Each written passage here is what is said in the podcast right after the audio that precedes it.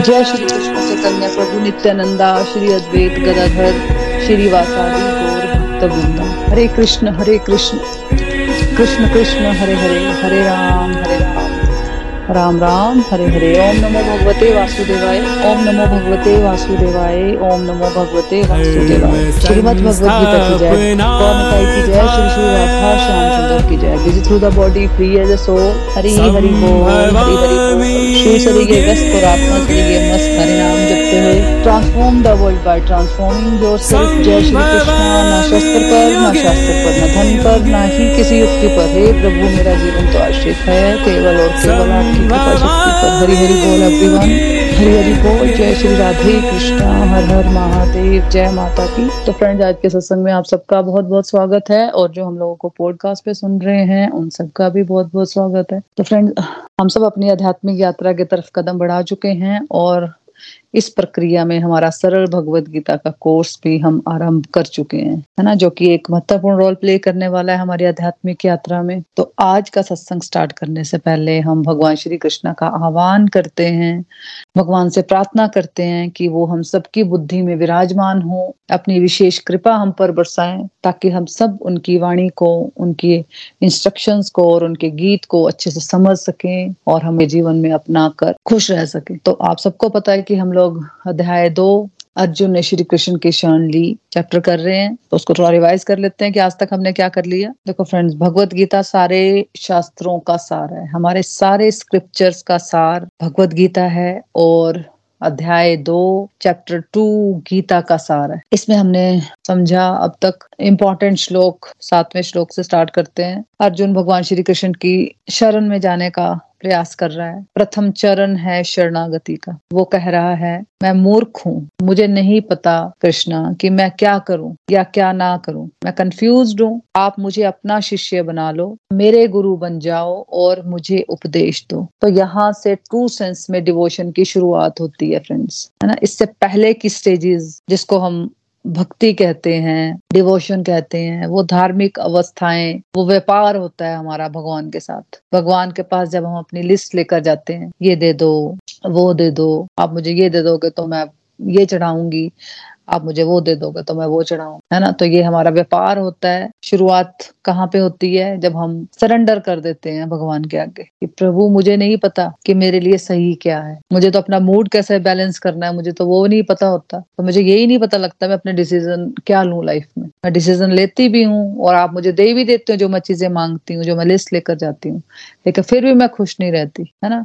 तो जब हम ये चीज़ें समझ जाते हैं तो सरेंडर करते हैं हम जब भगवान के साथ। जैसे कि अर्जुन ने, अर्जुन फ़र्स्ट चैप्टर में डिप्रेस रहा कंफ्यूज था। उसको समझ नहीं आ रहा था कि मुझे क्या करना चाहिए, मुझे युद्ध करना चाहिए या नहीं करना चाहिए, है ना? जिसके लिए वो इतनी प्रेपरेशन कर रहा था इतने सालों से, है ना? तो सेकेंड चैप्टर में अर्जुन सरेंडर कर रहा है भगवान के आगे कि, आप मुझे अपने शिष्य बना लो, अब आप मुझे ज्ञान दो, मुझे क्या करना चाहिए? है ना? तो इसके बाद इलेवेंथ श्लोक से, ग्यारहवें वर्ष से भगवान भगवत गीता का ज्ञान देना आरंभ करते हैं। सबसे पहले भगवान ने आत्मा तत्व का ज्ञान दिया। ये बताया कि मुक्ति के योग्य कौन है? क्या क्राइटेरिया होना चाहिए? भगवान कह रहे हैं कि जो सुख और दुख में संभाव होकर जीना सीख ले। जो भी सरकमस्टांसिस आए, चाहे फेवरेबल हो, चाहे अनफेवरेबल सरकमस्टांसिस हो। जो संभाव में रहेगा, सुख में ज़्यादा एक्साइटेड ना हो जाए, घमंड में ना चला जाए और जो दुख में ज़्यादा डिप्रेस ना हो जाए तो भगवान कह रहे हैं कि जो भी सुख, दुख तुम्हें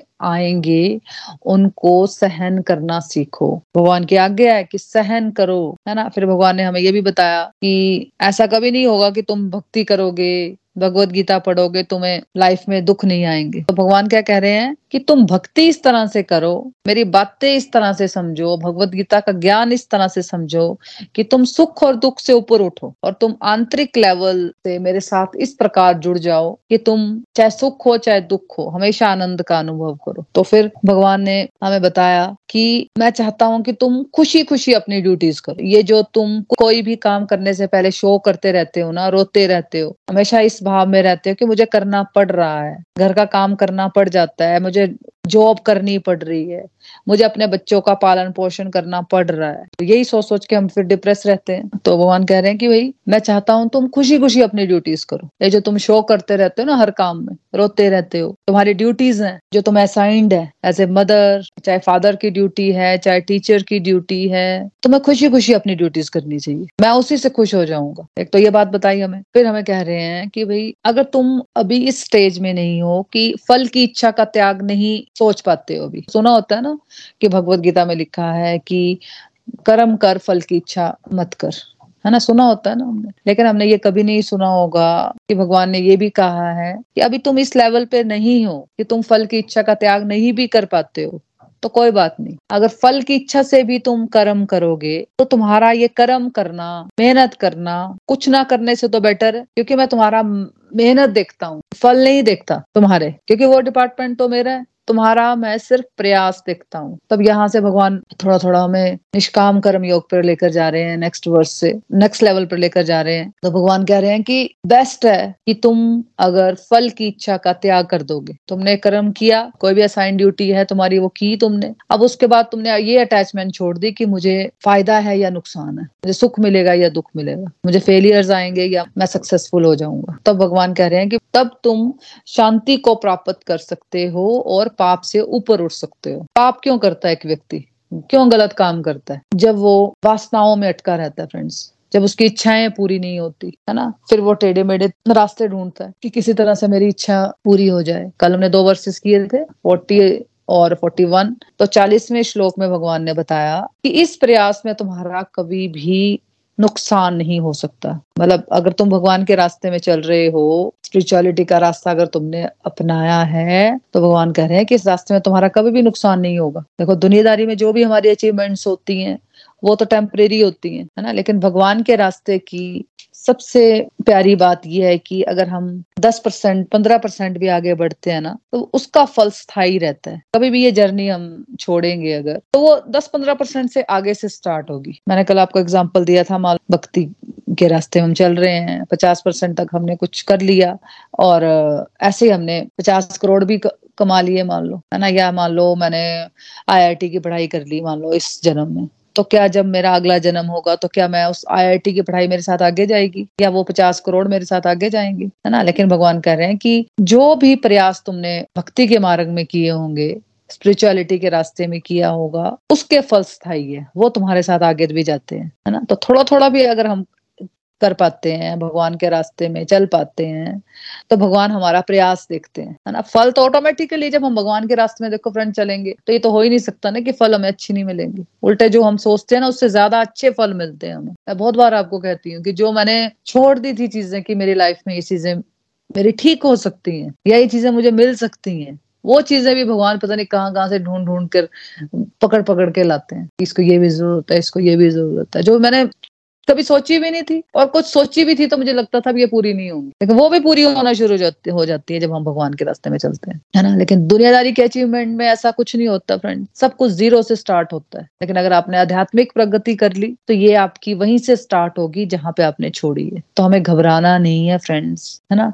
अगर हम चलो ज़्यादा आगे नहीं पहुँच पाए, है ना? मान लो भगवान के धाम हम नहीं भी पहुँच पाए, तब भी हमें कोई नुकसान नहीं है। हमारी आज की ज़िंदगी तो सुधरेगी ना, या सुधर भी रही है। जो भी हम मेहनत कर रहे हैं, अच्छे रास्ते में चल रहे हैं, है ना? भगवान का नाम ले रहे हैं, सही कर्मों पे फोकस कर रहे हैं तो हमारी आज की ज़िंदगी भी सुधर रही है है ना? और फिर फोर्टी वन श्लोक में हमने समझा कि भाई भगवान अर्जुन को समझा रहे हैं, अर्जुन के माध्यम से हमें समझा रहे हैं कि संसार में दो कैटेगरी के लोग होते हैं, है ना? एक है जिनकी बुद्धि, दृढ़ निश्चय वाली बुद्धि होती है। मतलब जो परमात्मा तत्व को प्राप्त करने का एक दृढ़ निश्चय हो जाता है उनके अंदर। अपने आप को जानने का एक दृढ़ निश्चय हो जाता है उनके अंदर। और दूसरी प्रकार के लोग है जो, उनके अंदर कोई निश्चय नहीं होता, कोई संकल्प नहीं होता। वो थोड़ा थोड़ा हर काम कर रहे होते हैं। ज़्यादातर ऐसे लोग सकाम भाव में रहते हैं, संसारिक भोगों में लिप्त रहते हैं, है ना? तो निश्चय रीत होने के कारण ऐसे लोगों की बुद्धि अनेक शिखाओं में विभाजित होती है। मतलब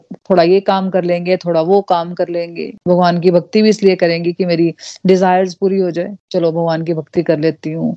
चलो शायद मुझे ये मिल जाए, मेरा बेटा आई कर ले। है ना? भगवान की भक्ति कर लेती हूँ। शायद मुझे बड़ा घर मिल जाए। है ना? वो थोड़ा बहुत दस पंद्रह मिनट जो भी भगवान के आगे लगाते हैं तो भगवान के साथ व्यापार करते हैं। दुनियादारी में भी फंसे होते हैं और भगवान के साथ व्यापार करने में भी लगे रहते हैं। ऐसे लोगों की बुद्धि में परमात्मा प्राप्ति की कोई भी निश्चय नहीं होता। ऐसा कुछ सोच नहीं होती कि मुझे किस रास्ते में चलना चाहिए, है ना? तो चॉइस हमारी है। भगवान ने हमें चॉइस दे दी है कि हमें क्या करना है, कि हमें डिटर्मिनेशन के साथ भगवान के रास्ते पर चलना है। भगवत गीता में जो ज्ञान हमें मिल रहा है, हमें उसके अकॉर्डिंगली लाइफ जीनी है, या फिर वही दुनियादारी का जीवन जीना है, वही निंदा चुगली में पड़े रहना है, वही छल कपट में पड़े रहना है ना? ये चॉइस हमारी है। हाँ जी नेक्स्ट श्लोक पढ़ लो ममता जी, हरि बोल।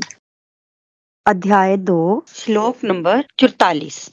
संसारिक जीवन के भोग व ऐश्वर्य में आसक्त होने वालों की बुद्धि मोहग्रस्त हो जाती है और उनकी प्रभु पथ में अटल निष्ठा नहीं होती। आई रिपीट सांसारिक जीवन के भोग व ऐश्वर्य में आसक्त होने वालों की बुद्धि मोहग्रस्त हो जाती है और उनकी प्रभु पथ में अटल निष्ठा नहीं होती। हरी हरि बोल। हरी हरी बोल, हरी हरी बोल। तो फ्रेंड्स इस श्लोक में भगवान हमें बता रहे हैं कि किस प्रकार के लोग भगवान के रास्ते पर नहीं चलते। तो इसमें भगवान ये बता रहे हैं कि जिन लोगों के मन में एक्सेसिव अटैचमेंट्स हो जाती हैं, चीज़ों को भोगने की, गाड़ी, बंगला प्रॉपर्टी नेम फेम में जो लोग पड़े रहते हैं, है ना? तो ऐसे लोग हमेशा इन चीज़ों के साथ ही मोहग्रस्त रहते हैं। भगवान कह रहे हैं कि किसी भी व्यक्ति के जीवन में भोग हो सकते हैं, ऐश्वर्य हो सकते हैं, लेकिन प्रॉब्लम कहाँ पे है? कि अगर एक व्यक्ति इन चीज़ों से ही अटैच रहे। इनके बारे में ही सोचता रहे कि किस प्रकार बस मैं भोग ही करता रहूँ, है ना? क्योंकि ऐसे लोगों को अपने लिमिट ही पता नहीं चलती। कंफ्यूज हो जाते हैं, लालच में पड़े होते हैं ऐसे लोग। ऐसे लोगों के मन में कभी भी भगवान की भक्ति करने का दृढ़ संकल्प नहीं आ सकता। देखो फ्रेंड्स ये दृढ़ निश्चय हमें देगा कौन? कोई और दे सकता है हमें ये दृढ़ निश्चय, ये डिटर्मिनेशन हमें कोई और दे सकता है? जो डिटर्मिनेशन प्रहलाद जी महाराज ने लगाई, या जो ध्रुव जी महाराज ने डिवोशन में लगाई डिटर्मिनेशन जो दृढ़ संकल्प था उनका, भगवान को पाने का। ये हमें कौन दे सकता है? ये हमें कोई भी नहीं दे सकता फ्रेंड्स ये हमें खुद ही पैदा करना पड़ेगा अपने अंदर, है ना? जब हम भगवान से जुड़ते हैं और जब हमारे साथ जो भी दिव्य दिव्य अनुभव होते हैं। अगर हम इन चीज़ों से भी नहीं सीखे, मान लो हम भगवत गीता पढ़ रहे हैं, हम चार पाँच सालों से इस रास्ते में चल रहे हैं है ना? तो इस रास्ते में चलते हुए हमारे लाइफ में फेवरेबल सिचुएशंस भी आई और अनफेवरेबल सिचुएशंस भी आई ना? सुख भी आए और दुख भी आए चार पाँच सालों में। और हो सकता है पहले से ज़्यादा आए हों, लेकिन हम किस प्रकार निकले पहले के कंपैरेटिवली अभी के सिचुएशंस में। हमने क्या डिसीज़न लिए? तो हमें ये सोचना है ना, क्या वो बेटर डिसीज़न थे? इन कंपैरिजन पहले जो हम डिसीज़न लेते थे, पहले हम जैसे, कैसी लाइफ लीड करते थे। और अब हम जब भगवान से जुड़े हुए हैं, भगवत गीता का अध्ययन कर रहे हैं, है ना? तो ये चीज़ें हमने ऑब्ज़र्व करनी है ना अपनी लाइफ में। समझ नहीं है कि पहले के कंपेरेटिवली हमारी लाइफ बेटर हुई है या नहीं हुई है। जो मैं डिसीज़न पहले लेती थी और अब लेती हूँ तो क्या उसमें फ़र्क है या नहीं है? मेरी बात करने का तरीका बदला या नहीं बदला? मेरी बात में पहले से ज़्यादा? ह्यूमिलिटी आई है या नहीं आई है? कंपैशन बढ़ा या नहीं बढ़ा मेरी लाइफ में? तो ये हमने सोचना है ना, अगर बढ़ा है, फिर तो दृढ़ निश्चय होना चाहिए ना, कि मुझे चलना ही चलना है इस रास्ते में। कुछ भी हो जाए, कोई मेरा साथ दे या ना दे, लेकिन मुझे इसी रास्ते पर चलना है। मुझे भगवान के साथ अपना संबंध और ज़्यादा स्ट्रोंग बनाना है है ना? तो ये दृढ़ निश्चय फ्रेंड्स हम ही पैदा करेंगे अपने अंदर, कोई और नहीं हमारे लिए पैदा करने वाला है। ऑब्ज़र्व करो ना अपनी लाइफ में, क्या चल रहा है आपकी लाइफ में। पहले से अपनी लाइफ को कंपेयर करो सिंपल बात है। हमारे पास जवाब मिल जाते हैं फिर। तो हमें करना क्या फ्रेंड इस रास्ते में चलने के लिए पहले तो हमें डिस्ट्रक्टिव टू डिवोशन में जाना है। सिंपल बात है। सिंपल कुछ भी नहीं करना है, कुछ भी नहीं समझना है, कुछ नहीं करना है। नहीं समझ आ रहे भगवत गीता के श्लोक। कोई बात नहीं। आपको क्या बताया जा रहा है? स्टार्टिंग से ही एक ही चीज़ बताई जा रही है कि हमें डिस्ट्रक्टिव टू डिवोशन में जाना है डिस्ट्रक्टिव टू डिवोशन में जाना है। जो भी ड्यूटीज़ हम करते हैं, है ना? जो भी हमारे असाइन ड्यूटीज़ है, उसके अलावा जो भी हम टाइम पास की गतिविधियाँ करते हैं ना फ्रेंड्स बहुत सारा टाइम हम वेस्ट करते हैं। देखा करो ऑब्ज़र्व किया करो अपनी लाइफ जो भी हम निंदा चुगली में पड़े रहते हैं टीवी देखते रहते हैं, फालतू गपबाजी में पड़े रहते हैं, है ना? ज़रूरत नहीं है, फिर भी शॉपिंग करते रहते हैं सीरियल देखते रहेंगे फ़िल्में देखते रहते हैं।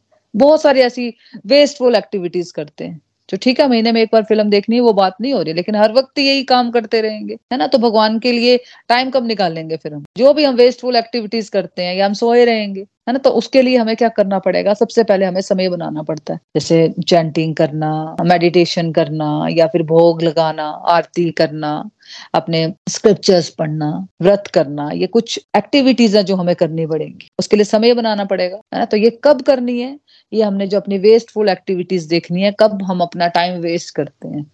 उस समय में हमें अपनी डिवोशनल एक्टिविटीज़ करनी है है ना? अपनी बाकी सारी ड्यूटीज़ को तो डिवोशनली करना ही है, लेकिन जब कोई एक्सेसिव अटैचमेंट रख लेता है, चीज़ों को लेकर अपने नेम फेम को लेकर ही बिज़ी रहता है। ना तो कितना टाइम वेस्ट करते हैं हम इन चीज़ों में? हमें क्यों बताना है किसी को भी चीज़? क्यों टाइम वेस्ट करना इन्हीं चीज़ों में हम पड़े हुए हैं फ्रेंड्स और ऐसा ही करके हमने अपनी पूरी ज़िंदगी का कितना टाइम हमने ऐसे ही बर्बाद कर रखा हुआ है। अगर हम अभी भी नहीं सुधरे तो फिर हमारा कुछ नहीं होने वाला है। ऐसे हमारी ज़िंदगी गुजर जानी है फिर, रोने धोने में देखो फ्रेंड्स ऐसा कोई व्यक्ति नहीं है जिसमें ये अट्रैक्शन ना हो कि मेरी लाइफ कंफर्टेबल हो, है ना? मेरे पास अच्छी गाड़ी हो अच्छा घर हो।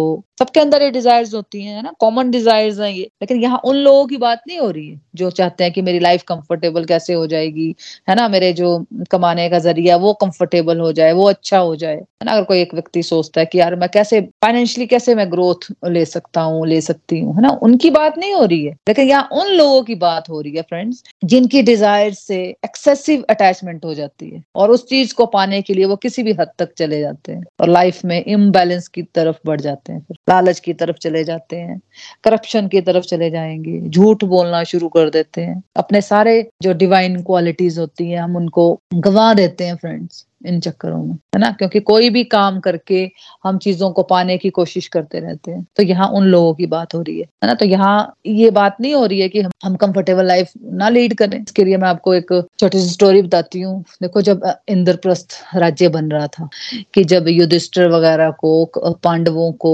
कौरवों ने एक बंजर ज़मीन दे दी थी। कुछ भी नहीं था वहाँ पे। है ना तो भगवान श्री कृष्ण के साथ सारे पांडव वहाँ पे गए थे देखने तो बिल्कुल बंजर ज़मीन थी। तो उनको, उसको ऑर्गेनाइज करना था, बंजर ज़मीन थी, उसमें सब बनाना था, महल वगैरह, जो भी बनाना चाहते थे। तो भगवान ने सब ऑर्गेनाइज कर दिया, राजमहल बन गए, है ना, वहाँ पे। तो वहाँ पे ना, जब महल बनाने थे, है ना तो वहाँ पे ये डिस्कशन हो रही थी कि राजमहल लग्जरियस बनाया जाए या एवरेज बनाया जाए। तो युधिष्ठिर जी महाराज ने कहा कि भाई हमें जो राजमहल अपने एवरेज ही बनाने चाहिए, ज़्यादा खर्चे नहीं करने चाहिए। है ना? तो सब कंफ्यूज हो गए कि भाई क्या करना चाहिए। है ना? तो भगवान श्री कृष्ण समझाते हैं युधिष्ठिर को और सबको कि भाई आप राजा हो। तो आपका राजमहल और जो शहर है आपका, वो लग्जरियस बनना चाहिए ना? ताकि एक स्ट्रॉन्ग मैसेज जाए सबको, आपकी प्रजा को।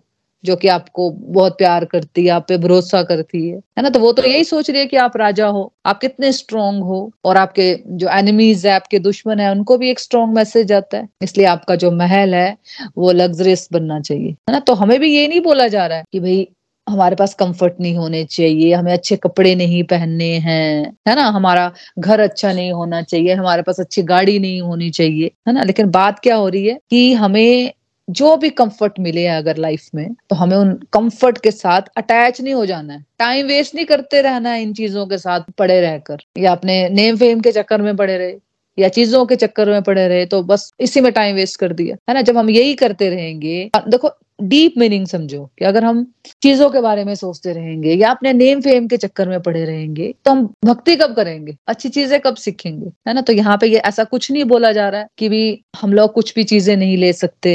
अपनी लाइफ कंफर्टेबल नहीं बना सकते। लेकिन पॉइंट ये है कि जब हम यही चीज़ें करते रहेंगे, मान लो, इन्हीं चीज़ों से अटैचमेंट रखेंगे तो फिर हम भक्ति कब करेंगे? है ना? तो कौन से लोग भक्ति में ज़्यादा आगे नहीं बढ़ पाते हैं? जो लोग बहुत ज़्यादा चीज़ों से अटैच्ड होते हैं, है ना? अपने मान सम्मान के साथ अटैच्ड होते हैं। देखो, मान सम्मान तो वैसे भी हो ही जाना जब आप अच्छे रास्ते में चलोगे, आप खुद ट्रांसफॉर्म होंगे तो आप कितनों का जीवन परिवर्तित कर पाओगे फ्रेंड्स तो भगवान जिस तरह से हमें कह रहे हैं, हमें मान सम्मान उस तरह से पाना है ना? हमारे बोलने से थोड़ी हमें कोई मान सम्मान मिल जाएगा। मतलब हमारे कर्म ऐसे होने चाहिए कि खुद ही मान सम्मान मिल जाए। मान सम्मान हमें सबसे बड़ी बात है भगवान से पाना है। जब भगवान ही से ही मिल गया हमें मान सम्मान भगवान ही हमें इतना जब प्यार करते हैं तो क्यों हमें लोगों से मान सम्मान चाहिए? क्यों हमें लोगों की यस, नो की पड़ी होती है कि मैं ठीक कर रही हूँ या नहीं कर रही? है ना? तो भगवान सिंपल कह रहे हैं कि भाई अटैचमेंट चीज़ों से नहीं करनी है। अटैचमेंट हमें परमात्मा से करनी है, ईश्वर से करनी है। देखो प्रॉब्लम कहाँ हो जाती है ना, अगर हम मटेरियल चीज़ों को पाना ही लाइफ का गोल बना लेते हैं, है ना? और लाइफ का गोल हमें किसको बनाना चाहिए? लाइफ का गोल हमें बनाना चाहिए अपनी आत्म शुद्धि को। मन को हमें सरल बनाना है फ्रेंड्स मन में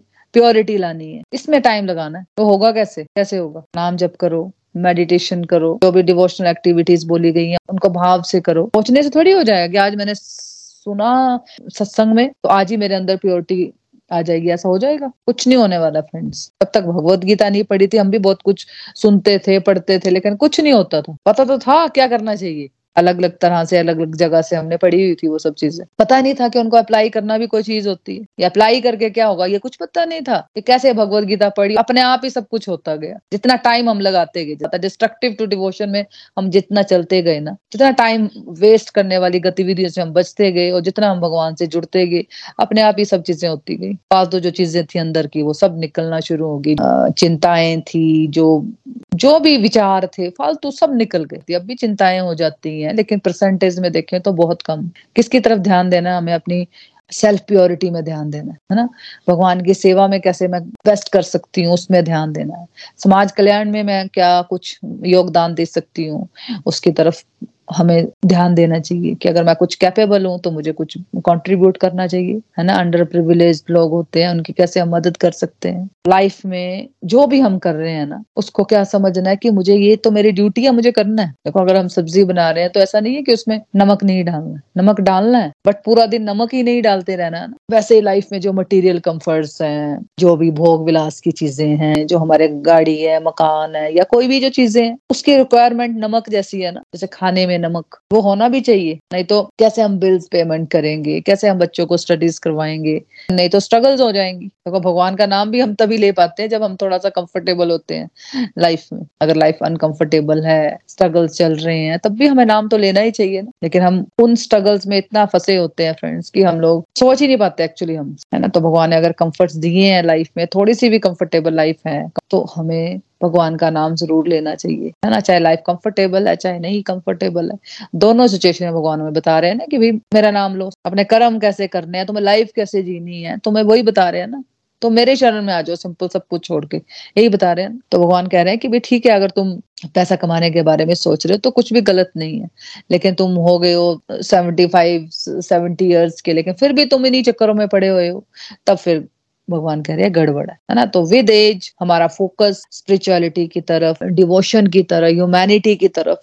परसेंटेज में हमारा फोकस बढ़ना चाहिए, है ना? मतलब अपने लाइफ में निस्वार्थता बढ़ती जानी चाहिए विद टाइम तभी वो ट्रू सेंस में भक्ति है है ना? लेकिन अगर हमने पैसे को ही भगवान बना लिया, पैसे के चक्कर में अगर हम पड़े रहे तो फिर क्या ही हमारा हो पाएगा? तो फिर हम फिर वही सुख दुख की साइकिल में हम घूमते रहते हैं कि कुछ अच्छा हो गया तो हम फिर सुखी, और जो कुछ बुरा हो गया तो हम फिर दुखी रहते हैं। जब तक कि हम भगवान के साथ नहीं जुड़ते फ्रेंड्स हम संभाव में नहीं आ सकते, है ना? और जीवन में शांति तभी मिल सकती है जब हम भगवान के साथ जुड़ेंगे। जो पीस और जो आनंद हम अनुभव कर पाते हैं ना भगवान के साथ जुड़कर, है ना? बाहर के सरकमस्टांसिस कुछ भी हो, चाहे फेवरेबल चल रहे हो, चाहे अनफेवरेबल चल रहे हो, लेकिन अंदर से एक शांति होती है, क्योंकि क्या क्या लगता है? कुछ भी स्थायी नहीं है। हमेशा ये बात ध्यान में रहती है कि कुछ सुख आ जाए तो लगता है कि स्थायी नहीं है, कुछ दुख आ जाए तो लगता है स्थायी नहीं है। तो भगवान के साथ जुड़कर ही हमें शांति और आनंद मिल सकता है, सिंपल बात है ना? हाँ जी, ममता जी नेक्स्ट श्लोक पढ़ लो, हरी बोल। हरी हरी बोल। श्लोक नंबर फोर्टी फाइव वेद प्रकृति के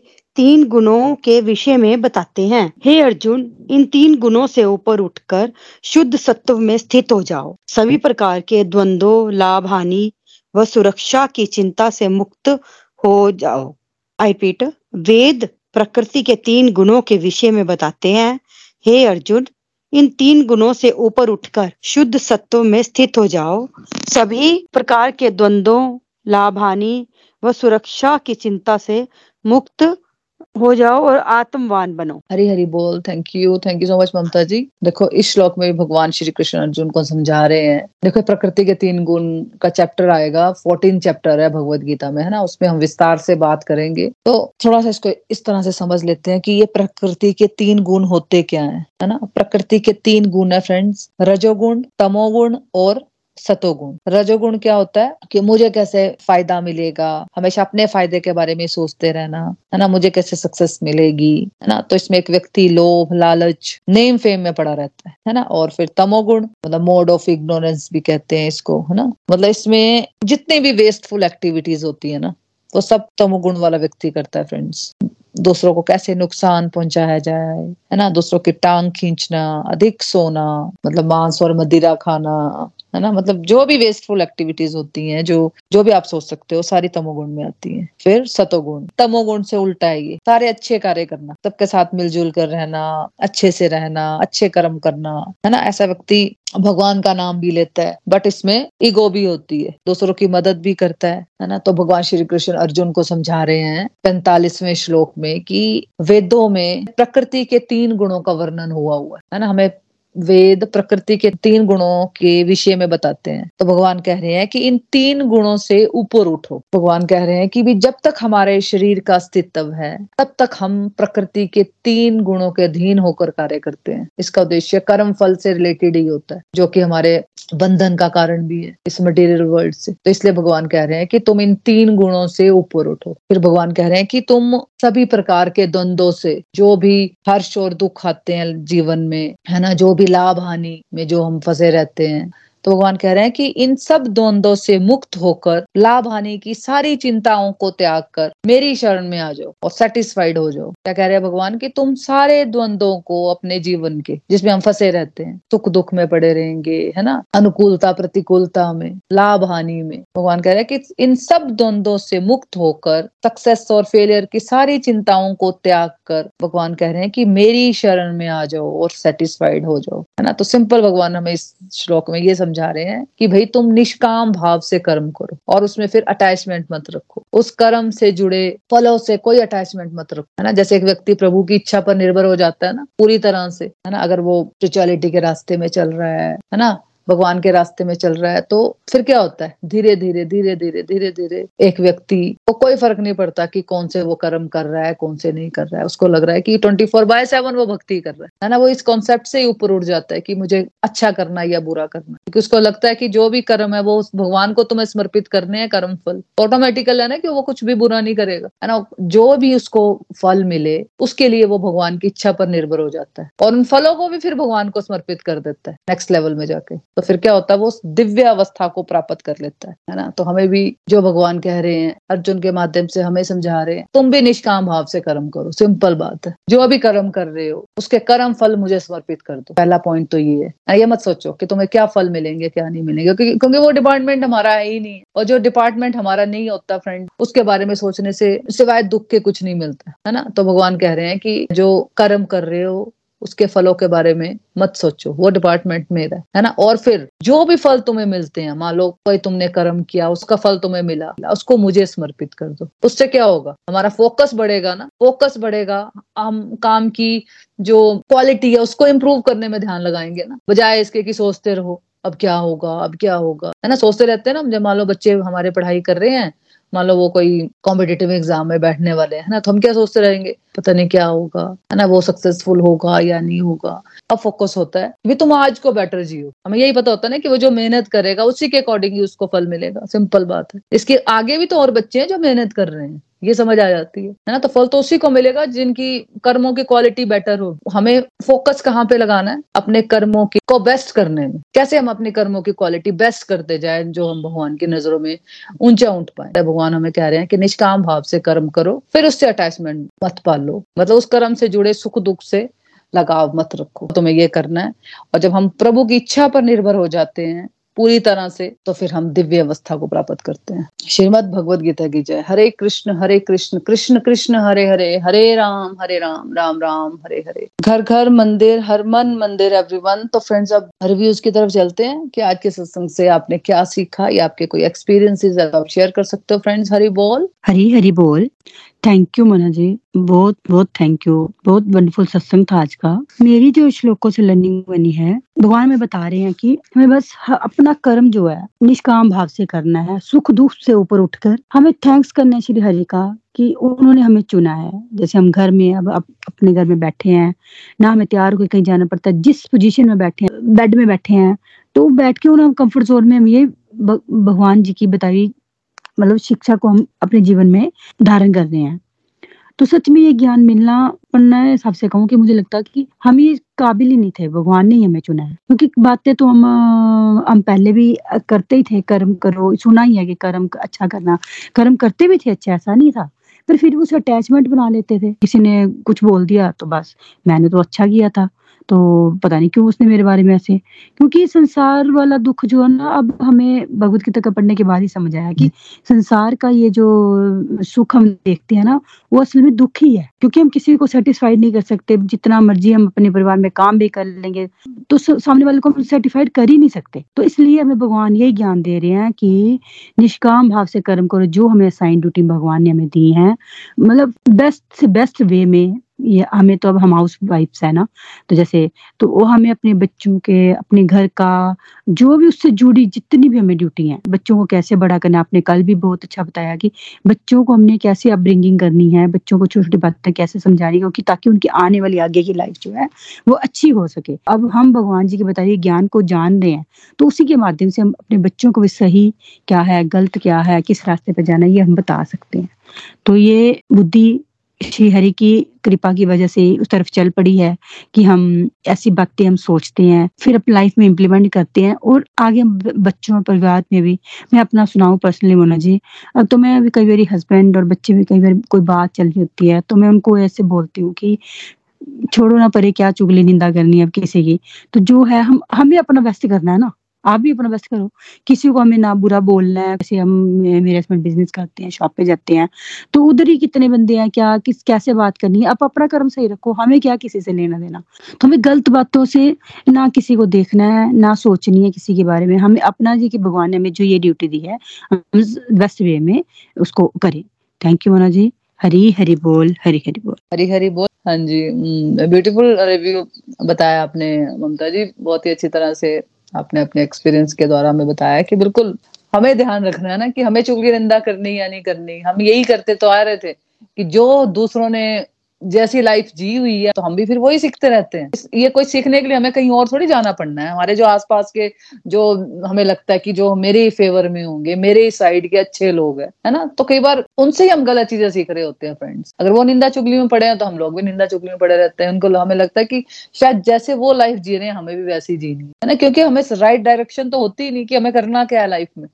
तो मतलब भगवान का इतना अच्छा ज्ञान हमें मिल रहा है, हर चीज़ हमें वो बता रहे हैं। फिर भी अगर हम नहीं करेंगे और फिर अपना मन घन जीवन जियेंगे तो फिर भगवान बोलेंगे फिर चलो, तथास्तु, कर लो तुम अपनी मर्ज़ी। पहले भी तुम अपनी मर्ज़ी करते थे, अब भी तुम अपनी मर्ज़ी कर रहे हो तो कर लो फिर। है ना? तो अगर समझ ही गए हम कि कोई तो आपने लाइन चूज़ की होगी ना भगवत गीता में कि अच्छा मैंने ये किया तो मेरे को इसका फल ये मिला अगर आप रेगुलर तीसरी सत्संग में जुड़े हो, तीसरी बार भगवत गीता सुन रहे हो, मान लो फॉर एग्ज़ाम्पल है ना तो आपको कुछ तो है जो अच्छा लग रहा होगा, है ना। अगर आपने मान लो छोड़ दिया सत्संग आना, है ना, बीच में छोड़ दिया या आपको फ़िज़िकल हेल्थ कोई प्रॉब्लम लग रही है या कोई भी ऐसी प्रॉब्लम आपको लग रहा है कि यार मैं सत्संग तक ही नहीं जा पा रही हूँ। कई बार पता क्या होता है फ्रेंड्स एक तो होता है कि देखो, आप सत्संग से जुड़ते हो है ना? भगवान की बातें सुनते हो स्पिरिचुअल प्रैक्टिसेस करते हो, मेहनत करते हो, साधना करते हो तो ऑटोमेटिकली लाइफ हमारी बेटर होती है, होती होती है। भगवान से एनर्जी मिलती है।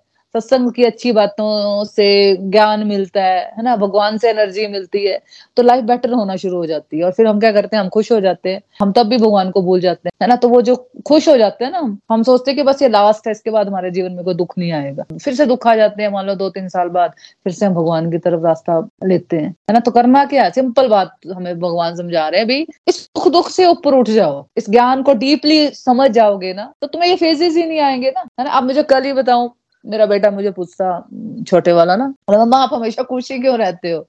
इसी उस जोन में एक ही तरह के रहते हो। तो मैं उसको जवाब दिया busy through the body free as a soul Hari Hari बोल। मैंने उसको ये जवाब दिया कि भाई अंदर मेरे आपको जाता ही नहीं है। मेरे अंदर कुछ नहीं जाता आपको। कोई भी ऐसी सर्कमस्टेंसेज हो जाए, कुछ भी दुख आ जाए, आता है? ये नहीं कि मुझे कुछ फील नहीं होता। होता है, लेकिन जो पहले की कंपैरिजन में बहुत कुछ टाइम के लिए वो चीज़ें मेरे को अंदर जाती हैं। पहले हर बात ही बुरी लगती थी छोटी छोटी बात भी हो जाती थी उस, उसको भी बुरा मना लेना। कई कई दिन बात ही नहीं करना आपस में जैसे हस्बैंड वाइफ है तो बात ही नहीं करनी बच्चों से बात नहीं करनी है ना? तो अब वो चीज़ें तो खत्म ही होगी हुई है। तो बहुत ज़्यादा कंफर्टेबल लाइफ होगी तब हम छोड़ देते हैं भगवान का नाम लेना की अब तो मुझे ज़रूरत क्या रहेगी है ना? फिर लाइफ में दुख आते हैं फिर हम भगवान की तरफ़ रास्ता पकड़ते हैं। भगवदगीता में अगर हमने यही चीज़ें सीखी फिर समझ लो हमें भगवदगीता कुछ समझ नहीं आई है। और ये आप भूल जाओ कि भगवत गीता हम पढ़ लेंगे एक बार, दो बार, तीन बार तो हमें भगवत गीता की ज़रूरत ही नहीं पड़ेगी। इसलिए मैं बोलती हूँ, बेशक सत्संग में आओ या ना हो लेकिन भगवत गीता घर में रखो और कम से कम सोचो कि मेरे लाइफ में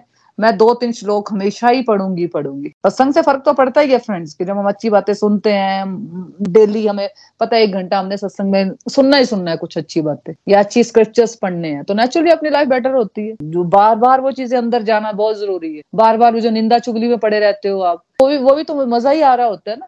फिर अच्छी चीज़ों में मज़ा आने शुरू हो जाता है, बस। पर कितने? तो सोचना है कि अगर हम सत्संग नहीं कर रहे हैं तो कहाँ पे हम गलती कर रहे हैं? कौन से जोन में हम? कि बहुत ज़्यादा दुखी हैं या बहुत ज़्यादा हम लोग खुश हैं आजकल कि हमें ज़रूरत नहीं रही, कि हमें भगवान का नाम लेने की ज़रूरत नहीं है, सत्संग का ज़रूरत नहीं रही है है ना? Thank you so much Mamta ji. हाँ जी, कोई और जो अपनी लर्निंग शेयर करना चाहता है फ्रेंड्स हरी बोल। हरी हरी बोल। थैंक यू सो मच मोनादी आज का सत्संग भी बहुत डिवाइन था, बहुत आनंद आया।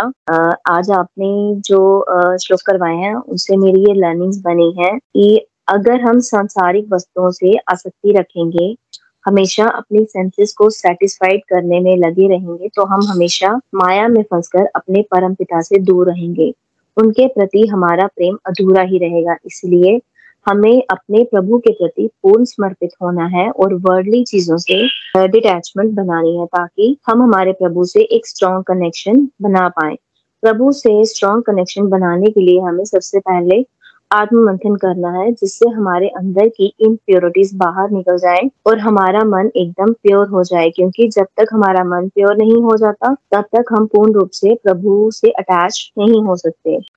और ये पूरा संसार तीन गुणों के अकॉर्डिंग एक्ट करता है। रजोगुण, तमोगुण, सतोगुण। रजोगुण सेल्फ सेंटर्ड तमोगुण डिस्ट्रक्टिव एक्टिविटीज़ और सतोगुण spiritual activities good habits but with hidden ego हमें इन तीनों गुणों से ऊपर उठने की कोशिश करनी है, क्योंकि हम हमारी लाइफ में जब भी, जो भी करते हैं, इन तीनों गुणों के प्रभाव से ही करते हैं। हमें हमारे जीवन के सभी परेशानियों से, हानि, लाभ, सुख, दुख, सफलता सफलता से ऊपर उठकर पूर्ण रूप से प्रभु के शरणागत होना है। जब हम पूर्ण रूप से प्रभु के शरणागत हो जाएँगे तो हमें हमारी लाइफ में होने वाले अप्स एंड डाउन से कोई इफ़ेक्ट नहीं होगा। हरी हरी बोल। हरी हरी बोल। Beautiful review as always Puja ji beautifully आपने अच्छी तरह से दोनों श्लोकों को अच्छे से रिवाइज कर, करवा दिया सबको। और देखो, आज का श्लोक भी हम जो मैं बात कर रही थी आपसे, पीछे बात मैंने जो आपसे की है कि देखो, जिनके लाइफ में मतलब जो सेंस एंजॉयमेंट में लगे रहते हैं, है ना? इंद्रिय भोगों में लगे रहते हैं। अपने मान सम्मान में पड़े रहते हैं। प्रभु पथ पे उनकी भी निष्ठा नहीं हो सकती, है ना? मतलब जो संसारिक भोगों में लिप्त रहते हैं हर वक्त हर वक्त अपने मान सम्मान में खोए रहते हैं,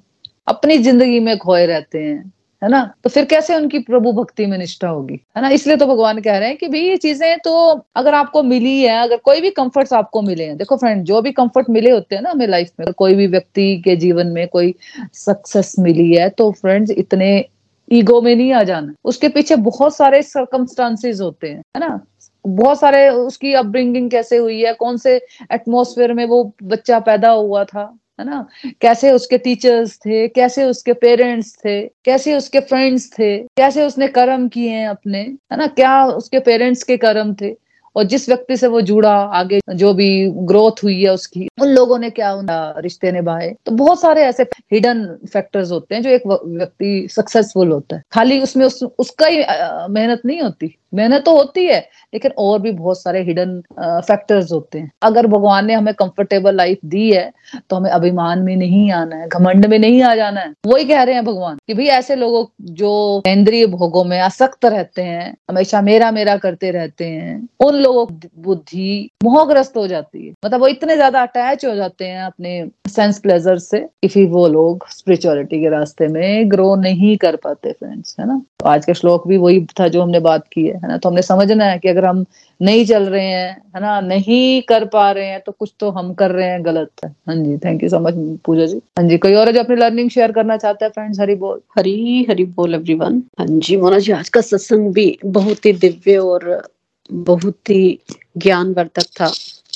तो मैं ये कहूँगी कि सबसे पहले तो प्रभु श्री हरि की हम पर बहुत कृपा है कि हम अपने मेंटर मोना जी से भगवत गीता का ले रहे हैं और प्रभु इसमें जो भी हमें बता रहे हैं, उसे हम अपने जीवन में इम्प्लीमेंट भी कर पा रहे हैं।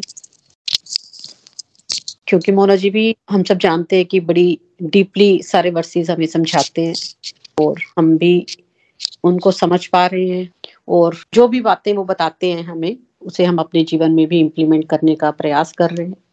आज के वर्सेस में मैंने यही समझा कि सच में मोना जी, जब तक हम भगवत गीता से नहीं जुड़े थे, तब तक हम जो है, हमारी चीज़ों से एक्सेसिव अटैचमेंट थी। मैंने भी अपना एग्ज़ाम्पल कई बार दिया, उस दिन पीछे मोना जी ने भी दिया कि मेरा बड़ा बेटा जब आई की तैयारी कर रहा तो सच में मैं बड़ी टेंशन में होती थी। एग्ज़ाम उसके होते थे तो मेरा बुरा हाल होता था। बट मेरे को याद है कि 2020 में हमने मोना जी से भगवत गीता पढ़ना स्टार्ट किया, जुलाई। और दिसंबर के जैन में मोना जी ने मुझे निखिल जी के ग्रुप के साथ भी जोड़ा। और निखिल जी जब भगवत गीता पढ़ा रहे थे, वो अठारवा चैप्टर चल रहा था। तो सच में फ्रेंड्स वो जो अठारवा चैप्टर मैंने पढ़ना स्टार्ट किया तो जैसे मेरे को लग रहा था कि मेरे हर एक क्वेश्चन का मेरे को आंसर मिलता जा रहा है।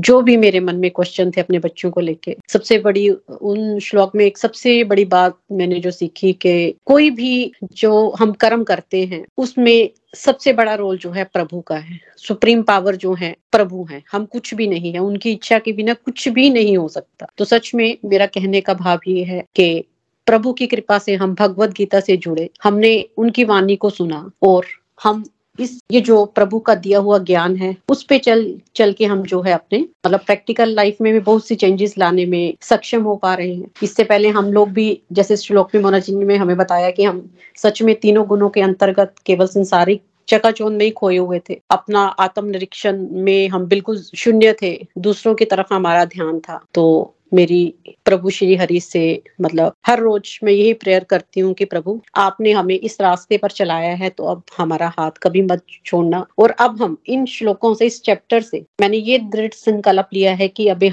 अब हमें इस रास्ते पर चलना ही चलना है। चाहे हमारे जीवन में कितने ही स्ट्रगल क्यों ना आए, क्योंकि इस चैप्टर में हमने यही सीखा कि अगर हम प्रभु के रास्ते पर चलेंगे तो हमें बेनिफिट ही बेनिफिट मिलेंगे। एज ए ह्यूमन बीइंग हम लालची तो हैं ही। हरी बोल हरी बोल। हाँ जी हाँ जी। Thank you so much Neena ji. Beautiful review और हमेशा की तरह आपने भी दोनों श्लोकों को अच्छे से अपने एक्सपीरियंस के द्वारा समझा दिया सबको, है ना? तो आई थिंक सबको समझ आया होगा अच्छे से। बिल्कुल, देखो, जब हम भगवान के रास्ते में चल रहे हैं स्पिरिचुअलिटी के रास्ते में चल रहे हैं तो कुछ क्या गलत कर रहे हैं? बेटर ही हर चीज़ों को करने लग गए ना? तो ठीक है, एक दो साल लगते हैं घर वालों को भी समझने में नई चीज़ें होती हैं। नई चेंजेस भी आती है हमें है ना? कई चीज़ें मतलब हम नहीं कर रहे होते हैं, हमारे बिहेवियर में भी चेंजेस आती हैं। वो होती पॉजिटिव ही है है ना? तो वो डाइजेस्ट करना मुश्किल होती है कई बार हमारे आसपास के लोगों को, है ना? कभी हम चलते हैं ना नए नए भक्ति के रास्ते में स्पिरिचुअलिटी के रास्ते में, है ना? तो टफ ही लगता है ना, पहले तो आसपास के लोगों की चीज़ें समझना, है ना? क्योंकि बहुत चीज़ें हम ऐसी होती हैं जो हमारे आसपास के लोगों को अच्छी नहीं लगती। हम टाइम भी दे रहे होते हैं इन चीज़ स्पिरिचुअल प्रैक्टिस में, है ना? कुछ हमारा बिहेव भी हमारा थोड़ा सा चेंज होता है, लेकिन वो बिहेव लॉन्ग रन में पॉजिटिव ही बिहेवियर हमारे बदलते हैं, क्योंकि वो हमारा चेंज होता है, एक थॉट प्रोसेस से दूसरे थॉट प्रोसेस में आ रहे होते हैं, है ना? तो बहुत सारी चेंजेस आती हैं हमारे अंदर। अंदर आती है तो फिर वो बाहर भी आएँगी चेंजेस है ना? तो वो थोड़ा सा डाइजेस्ट करना, थोड़ा टाइम के लिए, एक दो साल के लिए मुश्किल होता है हमारे आसपास के लोगों को, लेकिन फिर वो एक्सेप्ट करना ही पड़ता है। क्यों? क्योंकि वो भी देखते हैं ना कि कैसे एक व्यक्ति काम करने की, उसका वे ही बदल जाता है, बात करने का वे बदल जाता है। और सबसे बड़ी बात है, जो एक बंदा खुद ट्रांसफॉर्म होता है उसके आसपास के लोग खुद ही बदलने लग जाते हैं। जब आप इस रास्ते में चलते हो ना तो आपको कुछ बोलना नहीं पड़ता कि मेरा पति बदल जाएगा मेरे बच्चे बदल जाएँगे मेरे रिश्तेदार बदल जाए। वो ऑटोमेटिकली आपको देख के बदल रहे होते हैं फ्रेंड्स पता नहीं भगवान का वो कैसा होता है, वो डिवाइन प्लान है ना? तो वो आपकी आसपास की नेगेटिविटी को पूरा खत्म कर रहे होते हैं, है ना? तो वो हमें फ़ायदा ही हुआ ना भगवान के रास्ते में चलने से। ये कॉन्सेप्ट ही नहीं पता थे कोई भी। अपनी ज़िंदगी में मस्त थे बस। मन घड़न जीवन में। अब भी हम नहीं संभलते। अब भी हम चलते हैं, फिर रुक जाते हैं, कोई पता नहीं। अब भी वही चल रहा है हमारा। बहुत कम लोग है जो डेडिकेशन से चल रहे हैं, जो पता है कि सत्संग सुनना है तो सुनना ही सुनना है। जो दृढ़ संकल्प ले चुके हैं कि नहीं भाई, सत्संग तो मेरे लाइफ का पार्ट है, मुझे सुनना ही सुनना है। करना ही करना है सब चीज़ें, मुझे करनी है रिचुअल प्रैक्टिस मुझे करनी है। ना तो वो दृढ़ संकल्प ले चुके हैं ना लाइफ में। अब आज मैंने अक्षय जी की बात कर रही थी, बताया आपको कि वो टीचर है ना? फ़िज़िकल हेल्थ उनकी ठीक नहीं रहती। दो बच्चे हैं उनके, है ना? तो वो अपने घर की ज़िम्मेदारी भी कर रही हैं, स्कूल की ज़िम्मेदारी भी करती हैं, मॉर्निंग सत्संग भी सुनती हैं वो निखिल जी का, है ना? और हमारे सत्संग में भी जुड़ी हुई है। शायद सेकंड या थर्ड रीडिंग है उनकी। है ना? तो वो कैसे डेडिकेशन से चल रही है ना? है ना? आप लोग जो कितने सालों से चल रहे हैं, जिनकी थर्ड थर्ड रीडिंग है, पूजा जी है, नीना जी है, ममता जी है, किरण जी है कुमुद जी है जो डेडिकेशन से चल रही है। ना? बहुत सारे लोग हैं जो, अब मुझे सॉरी मैं नाम भी कई को बोल रही होंगी। सुनीता दीदी है। तो कई लोग हैं जो डेडिकेशन से चल रहे हैं कि हमें करना ही करना है। तो क्यों? क्योंकि उनका जीवन बदल रहा है, उनके जीवन पहले से बेटर हो रहा है। और क्यों कई लोग नहीं चल पाते हैं? तो भगवान ने कहा ही है ना कि कई विरले लोग ही इस रास्ते में चल पाएँगे है ना? तो हमें उन विरले लोगों में आना है या हमें फिर वही भेड़ चाल में रहना ये हमने डिसाइड करना है फ्रेंड्स है ना? Thank you so much Neena ji. हाँ जी। विरले विरले लोगों में? हरी बोल। हरी बोल। तो ठीक है फिर हम भजन की तरफ़ चलते हैं। आज भजन के टर्न भी मीनाक्षी जी की है। मीनाक्षी जी भजन आप गा सकते हो। हरी बोल। हरी हरी बोल हरी हरी बोल। मुनादी आ, सब डिवोटीज को एक्चुअली आज का सत्संग सच में बहुत, हमेशा ही की तरह बहुत ही अच्छा था। मेरी आज के सत्संग की जो लर्निंग बनी है, वो ये है कि श्री हरि चाहते हैं कि हम कमल बने। कमल खिलता तो कीचड़ में है, पर उस, वो खुद कीचड़ नहीं बनता। वो वो फूल बनता है जो भगवान की पूजा अर्चना में यूज़ होता है। तो उसी प्रकार हम हैं तो इस मटेरियलिस्टिक दुनिया के ही एक वो है, हिस्सा है। लेकिन प्रभु चाहते हैं कि हम वो कमल बने जो इस यहाँ की मटेरियलिस्टिक चीज़ों के साथ या वर्ल्ड के साथ आसक्ति ना करें और प्रभु में ही अप, लीन हो जाएँ, प्रभु की भक्ति में लीन हो जाएँ। हमें फोकस बनना है और हम इस संसार में पैदा हुए हैं तो हमारे पास तीन गुण तो किसी ना किसी परसेंटेज में प्रेजेंट होंगे ही, जो हमें अपनी ड्यूटीज़ के लिए यूज़ करने हैं। लेकिन हमें उसके साथ प्रभु ने हम, मानव जीवन में हमें फ्री विल दी है, सोचने, समझने की शक्ति दी है, जिससे हम उन तीनों गुणों को कंट्रोल करके उससे ऊपर उठ सकते हैं।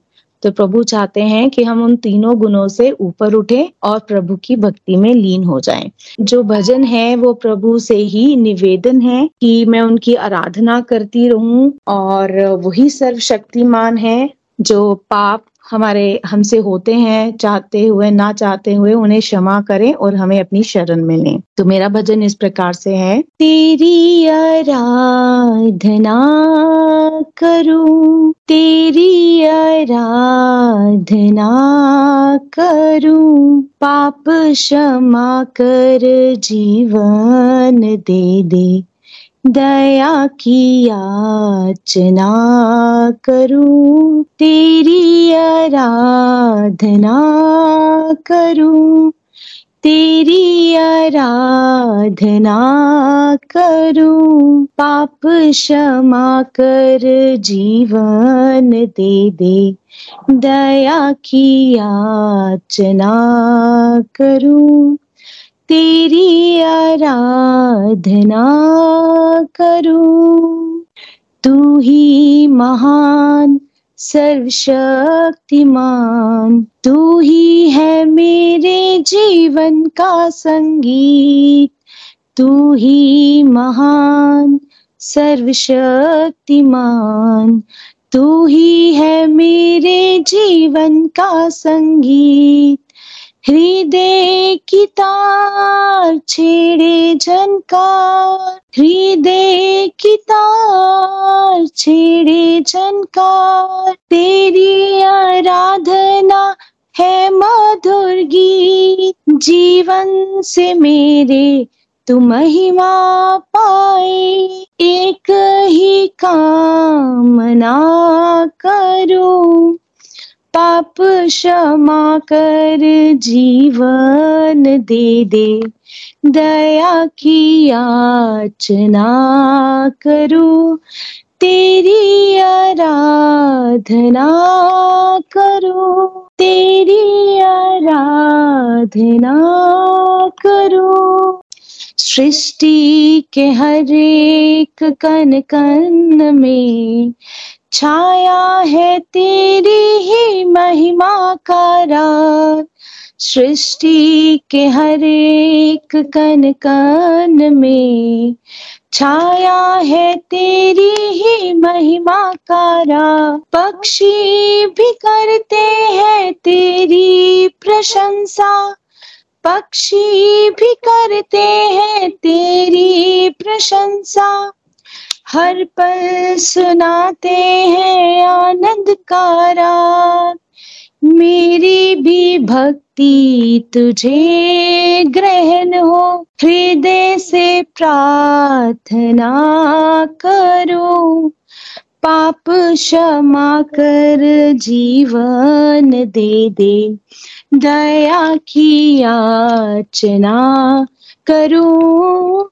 तेरी आराधना करो। पतित जीवन में ज्योति जला दे। तुझ ही से लगी है आशा मेरी। पतित जीवन में ज्योति जला दे। तुझ ही से लगी है आशा मेरी। पाप में तन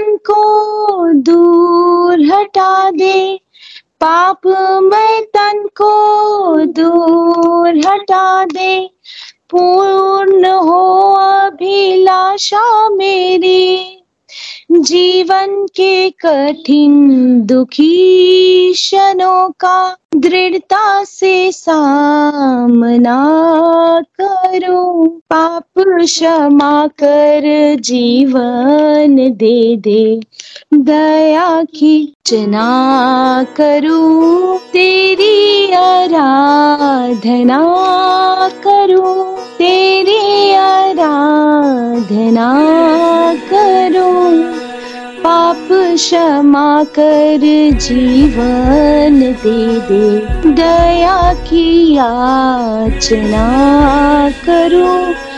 तेरी आराधना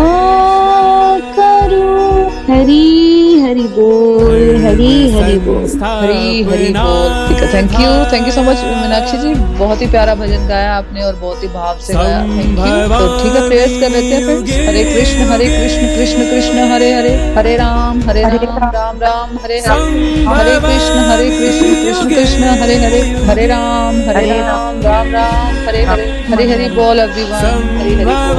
हर मंदिर हर मन मंदिर। जय श्री राधे कृष्णा हरि बोल।